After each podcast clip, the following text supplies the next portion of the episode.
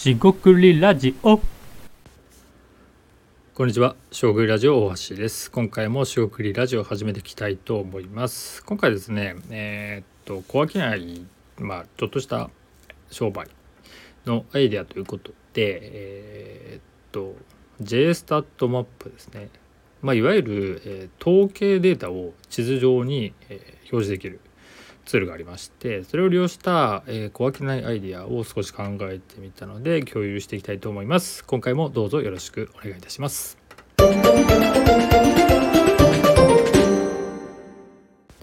はい、四国ラジオの大橋です。今回ですね、えー、小商い、小商いアイですね。えーっと、小さい商売、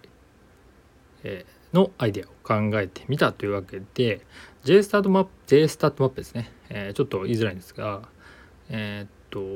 統計ですね。統計データ、スターティスティックですね。えー統計の、えーデータを地図上に表示できるというですね、えっと、これはですねいわゆる GIS システムというような、えー地図情報システムと言われるものの一つです。でどうどういうことができるかっていうと、まあ、分かりやすいのはですね証券分析ですね証券ですね商いのエリアの証券ですね。例えばですねえっとまあ何でもいいんですがえっとコンビニですね。まあ、コンビニ出すってなかなかないかもしれないですけどコンビニ出そうとしてどこに店を出したらいいか当然ですがそのコンビニって周りに人がいないと成り立たないですよね。っていうようなことって当たり前のように思われるかもしれないんですが個人がですねこれやるとなると結構大変かなと思います。具体的にですねこの GIS ソフトっていうのは、まあ、法人向けで結構高かったりするんですね。で実際に僕も触ったことあるんですが、えー操作感が結構独特だったりして、まあ、正直なところ競争とか競合がそんなにあるのかちょっとよく分かんなくて、えー実際にはね、G、GIS ソフトって結構あるんですけどえっ、となかなかあのえっ、とプロ向けというかですね専門向けみたいな感じになってます。で個人でやるとえーまあいい、まあ、そういう証券分析ソフトとかも、まあ、あったりするブラウザベースのものがあったりするんで、まあ、今だと月額とかで、まあ、あったりするんですが、まあ、別にえーっとその費用に見見合えば全然その有料のものでもいいんですが、えー実はですねその無料で使えるものが、えー総務省ですねが出してます国が出してます。えーそれを使って、えー、料料はかからないのでそれを使って、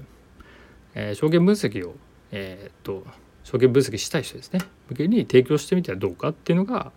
えー、小商いのアイディアとなります。でですねじゃあこの証券分析って何かと、まあ、例えば、えー駅とか、えー自分が指定したい、えー指定した地点ですね。地図上に落とします。そこからですね徒歩10分とか、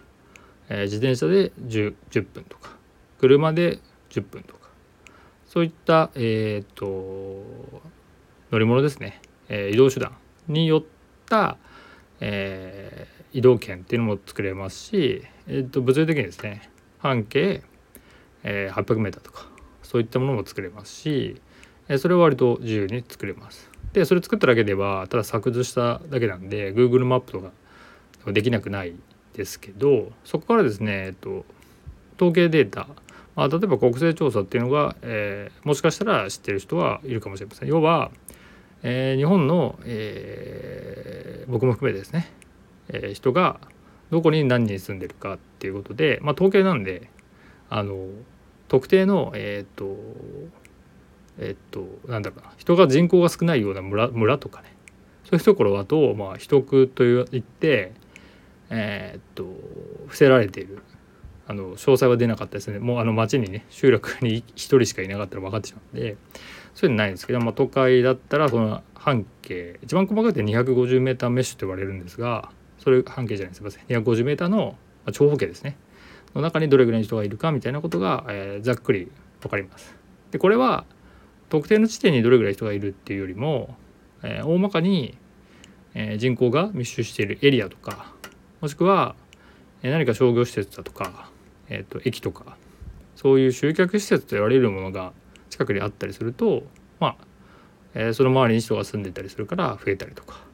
あ、そういう、あのー街のですね傾向も分かったりするするものですね。えー、ヒートマップと言われるか分かりませんが、まあ、例えばですね、え、一般的には人口密度が多いところは人口が多いところは赤、え、人が少ないところは青みたいな感じで、えー、赤と青みたいな感じをのものを地図上にですね、えーまあ、Google マップみたいな地図上に落とすことで、えー、じゃあコンビニでどこに落とす、えー、どこに出店したらいいのかって言った時にまあ赤いところを出しましょうと。でただですねこれは、えー、理屈の話です。実際はですねもうコンビニなんていっぱいであるので、えー、コンビニ出店なんてかなりですね、えー、合理化されていて、えー、それでも、えー、その相当その、えー、クレバーといいますかですね賢い人たちが出店戦略を練ってやっているんじゃないかなと思います。で前置きはそれぐらいなんですがじゃあこの JSTART マップって言われるものを証券分析ってじゃあ誰が使うのかって言った時に、えー、少し考えてみました。で小商いもですが、まあ、ビジネスか商売っていう時に、えターゲットですねお客さんが一体誰なのかを考えることが重要かなと思います。で、えこの時にですねあのお客さんが、え欲しいよって、え思えること買いたいよってお金をですね出して思えることを確認するのが大事なんですがえっともちろんですね自分が考えたアイデアを、え実際に試してみないとそれを売れるかどうかっていうのは分からない。一方で自分が過去の経験とかもしくは同じようなこと課題があって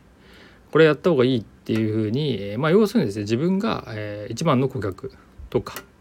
えー、解像度が高いっていうんですが、まあ、自分がよくその痛みとか課題を分かっていれば、まあ、売りやすいってことですねはあるかなと思います。でこれですねあのまあえー、っと正解かどうかはもちろん分かりませんが、まあ、一番いいのは、えー、例えばですね、えー、事業計画書とか、まあ、いわゆる助成金補助金とかもあったりするんですがそういった時の申請の時に、まあ、事業計画書っていうのが大体いりますと。で事業計画書っていうのは何かっていうとそのビジネスをやる事業を行う場合、まあ、どういう、えー、ビジネスなのかで誰をお客さんとして、えー、どういうふうに、まあ、人を集めてですね売ってえそれこそ数字ですよね、えどれぐらいの売り上げとどれぐらいの経費で、えそもそもビジネス成り立つんですかであな,、えあなたというかまあ自社ですね。強み弱みもしくは、えー、っとビジネス環境ですね。今の状況とか。もしくは自社の強みっていうことで、えーまあ、いわゆる実現性が高い。もしくは収益性があるとか、えー、他でやっていないとか、まあ、そんなようなことを、えー、現実化実現化していくための、え、ものとして、事業計画書っていうのがある、まあ、融資だともっと見られるかもしれませんが助成金補助金っていうとまああの明らかにできないような事業に対して助成とか補助、まあ、いわゆる、え、税金ですよね使うことは、ま、どうなんだということで説得力を、え、持たせる必要があるかなと思います。でここで事業計画書を作る細かい話はもちろんしないんですけども別にその、えー、資料でなんかすごい儲かるように見せて数字をいじってねやるやっても意味がないんですよね。やれないんで、まあ、それは逆に印象が悪くなりますし、えー、それはちょっと稚拙と言いますか、えー、ちょっとウブな話なんで置いておきます。でここでですね、えー、例えば証券分析ですよね。店を出すだけじゃないと思うんですが分かりやすく言うと店を出す。例えばクリーニング店でもいいですしあクリーニング店クリーニング店というよりも今だったら、えー、コインランドリーみたいなものとかですね、えー、なんかそんなものを出店しようと考えてる人がもしかいたらじゃあどこに出せばいいかっていう話なんですね。でその時に事業計画書を書くのでコインランドリーはこの辺りのエリアに出そうかなと思うんだけど、えーとまあ、調べてもね乗降客数とかね駅の乗降客数って出たりするんですが、えー、その数値が多いから、えー、そこで出すっていうのもちょっと危ういわけですね。実際に、えー、都会だったら人は多いんですけど、えっと、いわゆるとですね遊びに行く街にわざわざ選択しに行かないですよねってことで住宅街とかの方がいいかもしれないですしじゃあ住宅街に置いて売れるかって言ったら、えー、商業施設がすでにあってもうそこで充足していてわざわざ、えー、っと選択ですねこういうランドリー来ないみたいなこともありえるかなと思います。なんでこの辺りはもちろんケースバイケースとか、えー、いろいろ考えていかなきゃいけないんですがざっくりですねじゃあその、えー、地点を決めてこの場所に店を開くとしたら、まあ、どれぐらいの人が見込めそうか、えー、国勢調査というのは、まあ、荒いですが、えー、労働人口、えー、っと15歳ですか、えー、64歳とか、えー、がどれぐらいいるかとか、えー、っとそういったあの年齢層で細かく分かれてるわけじゃないんですがそういったデータもあったりします。で J スタットマップにも一応搭載されています。統計データっていうのはですねあのたくさんあるんで、えー、標準搭載されているデフォルトで搭載されているものはそんなにないんですけどもこれですね例えばあのユーザーデータということで、まあ、自身が持っているデータを、まあ、制限はあるんですが取り込むこともできます。で一番のポイントはですねあの情報のデータですねで統計データとか、え自分が持っているデータを地図上に、えー、落とせる、まあ、経度移動ですね、えー、があって、えー、それはジオコーディングっていうんですが住所さえあれば地図上に全部載るってことなんですね。でそれで何がわかるかっていうと例えば競合ですねコインランドリーの、まあ、リストを Excel みたいに作って住所を付与しておけばこの JSTAT マップに取り込むと、えー、どの地点に、えー、ライバルコインランドリー、まあ、既存店があるかが分かると。でこの時に競合がどこかとかも、えー、もちろんコインランドリーだけじゃないっていうね考え方も大事で、えー、例えばですが、えー、商業施設をライバルというか集客施設とするとその周りにすでにライバルがいるかもしれませんしその辺りを分析するだけでもえー、その事業計画書は説得が増すんじゃないかなと思っていますと。まあこれは僕の考え方です。じゃあその補助金とか助成金を、えー、事業えー、事業計画を作る、えー、法人ですかね個人は多分、えー、少ないかもしれないんで法人向けに提供すれば、えー、説得力が持た持ちますよっていうふうに話をしていくと。でこれはまあアイデアなんで、まあ、実際にやってみないとわからないところです。でただですねまあえー、っと事業計画書のその説得力が上がりますし実際に事業の成功率が上がるんでえっとまあそれをですねいくら出すかってところまで落とし込む必要があるんですがあのまあそれ自体はですね価値がないとそんないらないよっていう人は、まあ、なかなかいないのかなと思いますただですねこれ無料で使えますしえっと IT が、えー、まあすごい苦手な人じゃなかったら一応使えてしまうんですよ。まあ、それは一応あの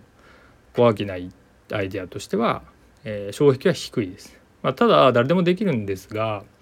えー、さっき言ったようにその GIS ソフトっていうような独特の癖があってまああの使何回か結構使わないとその使い方ってよく分かんないですね。マニュアルもあります。あるんですがちょっと癖があると。であと時間もかかります。工数ですね。えー、例えば、えー、僕がかえー、っとえっとコインランドリー出す時に特定の地点選んでそこから、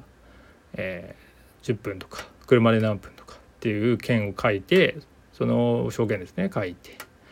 えー、統計データ国勢調査を取り込むっていうふうに口で言えば、えー、簡単のように聞こえるんですが、まあ、実際にやってみるとちょっと時間がかかったり、えー、統計データのいわゆるクレンジングといいますかフルタリングですね、えー、重症率が間違っていると取り込み直しとか、えー、そのですねちょっと地味に時間かかるその、えー、ちょっと地味すぎてですね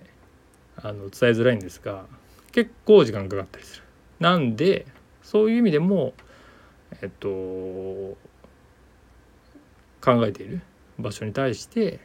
えー、証券分析簡単なものになるんですが提供すると喜ばれるんじゃないのかなっていうものになります。であと一つさらにアイデアを磨くならそれをまあ事業計画書を作る法人向けっていうのとまた解像度がまあ低いのでどちらかといえば、まあ、そんな、えー、事業計画書をコンサルするような、えー、会社も結構あるんでそういった会社ですねが事業計画書を結構作ってるところに持っていって、えー、証券分析を簡単に提供できますよみたいな風にした方がまああの一番ですね、えー、興味を持ってくれるんじゃないかなと思ったりしました。まあ、これもアイデアに過ぎません。ただですねここでどう、えー、っとターゲットですね、えー、証券分析をしたいとかする人っていうのが、まあ、その一般消費者とかそういう人たちじゃなくて授業をやる人とかこれからやる人が、まあ、どこにいてどういう状況だったらこの、えー、サービスを買ってくれるかっていうことをまあとことん考えていくことが、まあ、一番ポイントになってくるかなと思います。ま、今回はですねそういったちょっとした小商いアイデアですけども、えー、なんかご自身で気になったこととかえー、応用できるようなことがあれば是非、えー、取り組んでみてください。えー、ちょっと長くなりましたが今回は以上となります。食ラジオ大橋でした。えここまでお聴きいただきましてありがとうございました。失礼いたします。